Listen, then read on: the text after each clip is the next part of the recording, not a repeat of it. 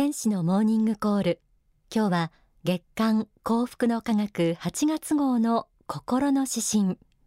勇気ある人を学びます。では早速朗読します。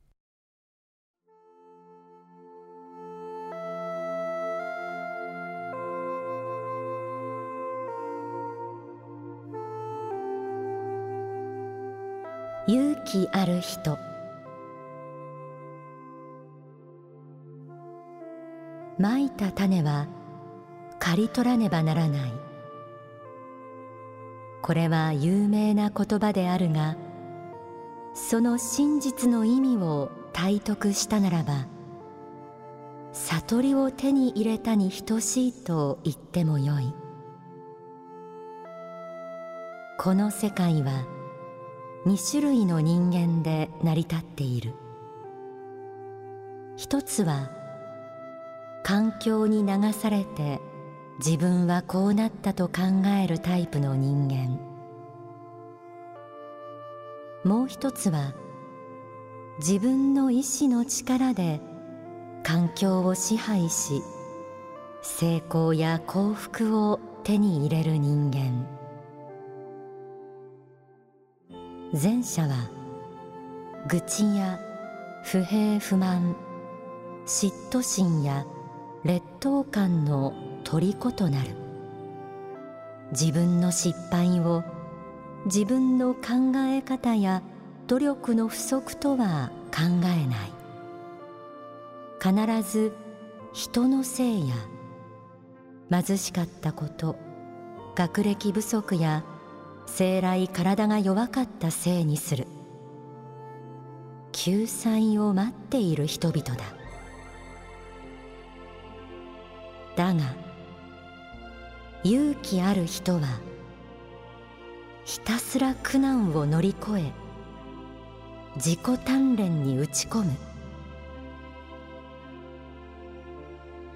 種をまいているのは自分自身だと信じて疑わないものだ。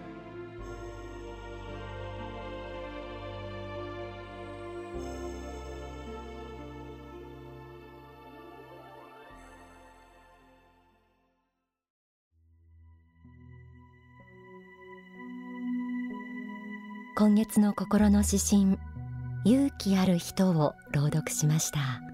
皆さんはどのように聞こえたでしょうか？心の指針はこう始まりました。まいた種は刈り取らねばならない。これは有名な言葉であるがその真実の意味を体得したならば悟りを手に入れたに等しいと言ってもよい。まいた種は刈り取らねばならない。何か身に良くないことが起こった時にそれは自業自得だとか自分がまいた種だからねなんて言葉が出てくることもありますが今起こっていることは必ず何かしらの原因があるという考え方です。ただこの言葉の真実の意味を体得したら悟りを手に入れたに等しいとありました。一体どういうことなんでしょうか。改めて心の指針を読み進めていきます。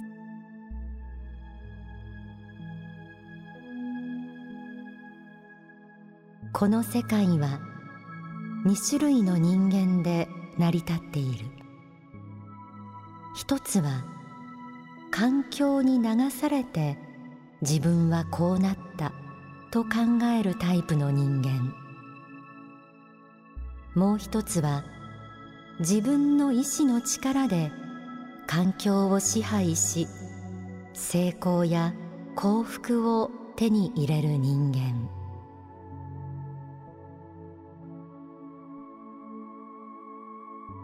人間は大きく二つのタイプに分けられるとありました。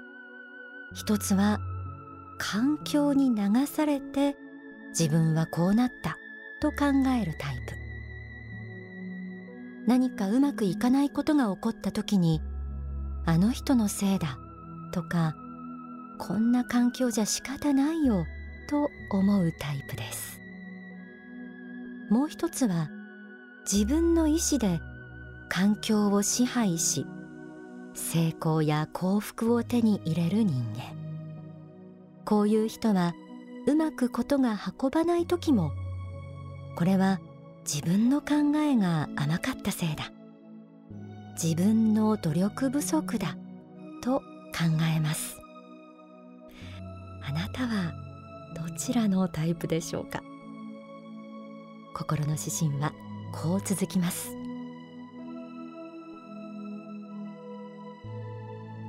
前者は愚痴や不平不満嫉妬心や劣等感の虜となる。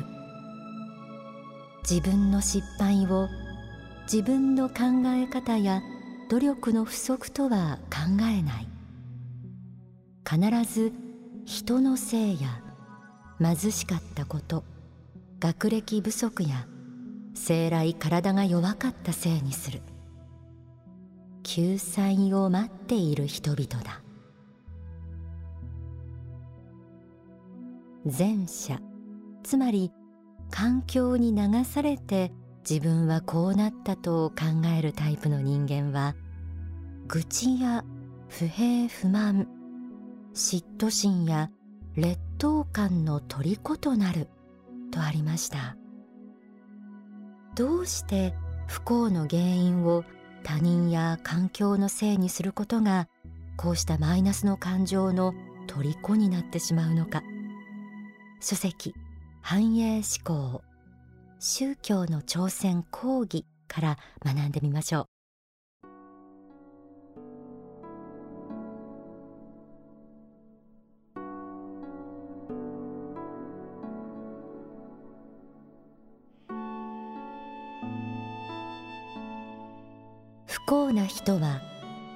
朝から晩まで自分のことを考えています。自分が不幸になった理由や言い訳自分を不幸にした人の悪口などとにかく自分を中心に世界が回っているように考えます。不幸な人悟っていない人というのは環境のせいや時代のせい人のせいなど周りのせいにする傾向があります。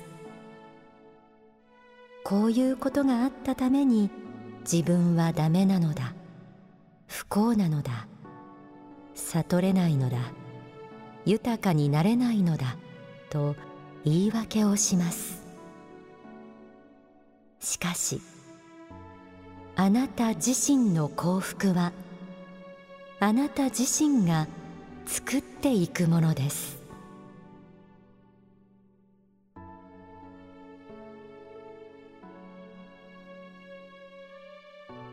物事がうまく進まない時人のせいや生まれや育ち学歴不足や健康のせいにしたい気持ちも出てくるでしょう。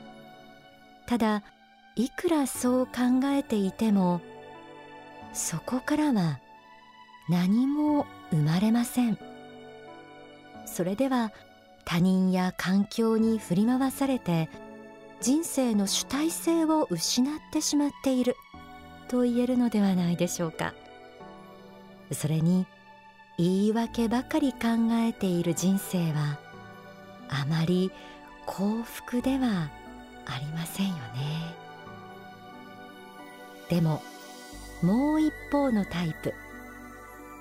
自分の意志の力で環境を支配し成功や幸福を手に入れる人間。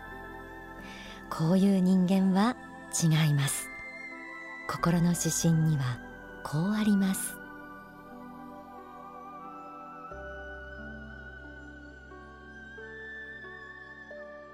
だが勇気ある人はひたすら苦難を乗り越え自己鍛錬に打ち込む。種をまいているのは自分自身だと信じて疑わないものだ。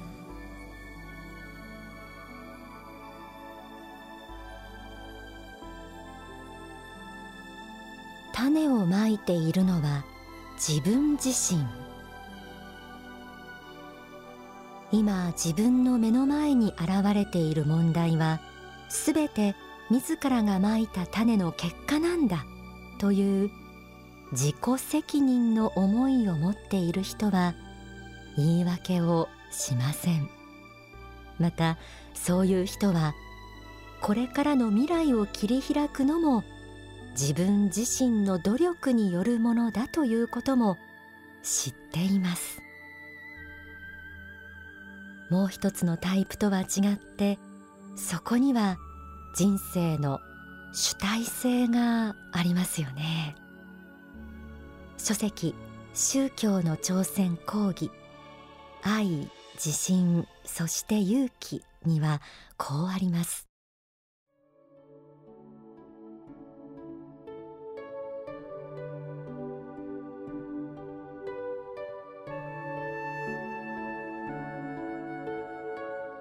たとえどのような厳しい立場環境が現れてこようともいやこの中においても私が人生の主人なのだ。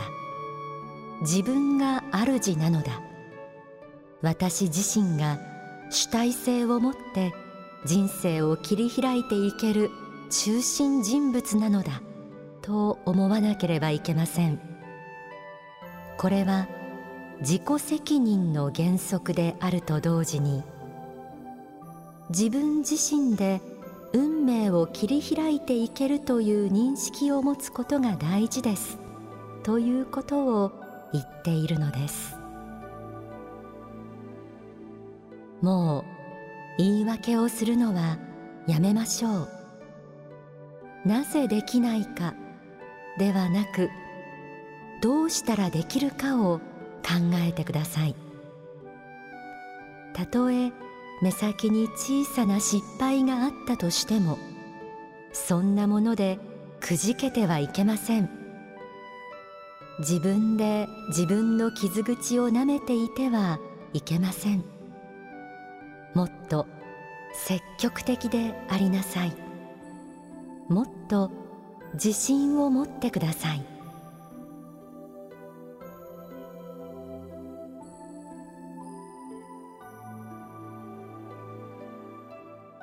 良い種をまけば良い実りを得悪い種をまけば悪い実りを得る。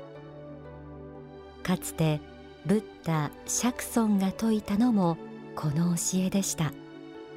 そうした縁起の理法つまり原因結果の法則を受け入れた上で自分の人生を顧みたなら今なぜ自分がそうした状況にあるのか。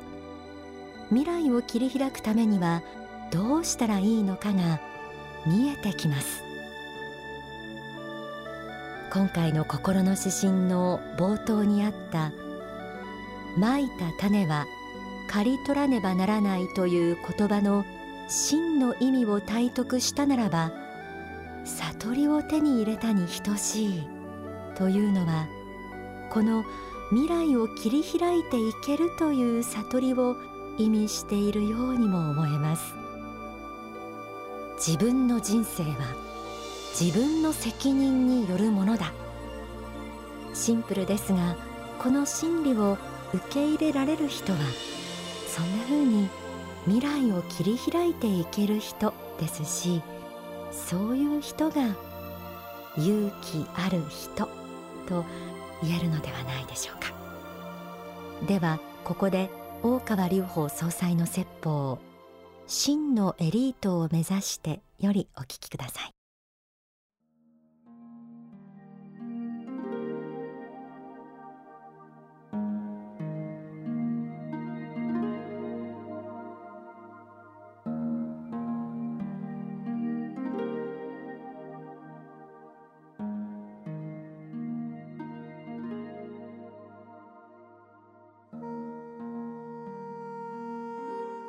それからまあ言い訳はいろいろあろうと思うんです。うまくいかない言い訳はいろいろあると思うんですけども例えば二宮尊徳みたいな事例も思い出してほしいんです。今また流行ってきておりますけどね。あの「焚き火せよ」って本読んでいる像が有名なあの方ですね。二宮尊徳はあの両親が死んでおじさんに引き取られたんだけれども、まあ、おじさんがちょっと意地悪なおじさんだってですね昼間は一生懸命働いて夜はこう勉強してたら油油にですね灯す火灯身を灯して勉強してると油がもったいないというおじさんだったわけですね。油がもったいないと言われてそれでまあ休みの日に新しい土地を開墾して菜種を植えてそして取れた菜種を油に交換してで自分で作ったお金で油を燃やして夜勉強してた。これは立派なことでこれで十分褒められるに値することだと思うんだけどそれを見て今度おじさんは意地悪のおじさん何て言ったかって言ったら、えー、油代は確かに自分でそれは出したのかもしれんけれどもお前の時間も実は俺のもんだとおじさんはおっしゃったお前はうちで預かった子なんだと。だからお前の時間は俺のもんだと。だから勝手に使うなと。勉強する時間だって欲しいっていうわけでそれは俺のもんだっていうわけですね。お前のもんじゃないっていう。普通だったらこれは頭にきますよね。腹腹立ってくる。昼間ちゃんと働いて農作業してるんですから夜ぐらい準させろと。しかも自分が、え休みの日とか隙を見て作って開墾したもので、え得たお金で買った油で勉強してるの何の文句があるかと言いたいところだけど井上尊徳はそれ聞いてもいやこれは一理はあるなと、うんまあ、道理がないわけではないと。おじさんが言うにも一理ある。おじさんに預かってもらって食事お食べさせていただいて面倒見てもらってる。だから全ての時間は俺のもんだとおじさんがおっしゃる。それは全部間違ってるとは言えないと、えー、それであったらじゃあそれでさらにまた頑張るかということでこれがあの本を読んでいる姿があるんです。だから農作業に行く畑に行く往復する間のも焚き木を背負って本を読んでたって姿はこの時間で要するに移動時間を勉強に使ったらこれなら文句はないだろうというのでこれで家で夜の夜の勉強もなかなかできないので、えー、移動時間中に日の光で読みながら歩いてたっていうのがあの歩いてる象の姿なんですね。このように、えー、周りの人が意地悪であるとかあるいは環境が劣悪であるとかいうようなことを言い訳にしないで常に自分の努力や創意工夫で道を開いていこうとしている精神がやっぱり素晴らしいと思うんですね。こういう精神をその子供時代に養うことができたら大人になったらそれがもっと大きなものになっていくわけですね。しかし全ては皆様方の思いの中にあります。心の中に未来はあるんです。皆さんが何を考え何を考え続けるかということが皆さんがどういう人間になるかということを決めるんです。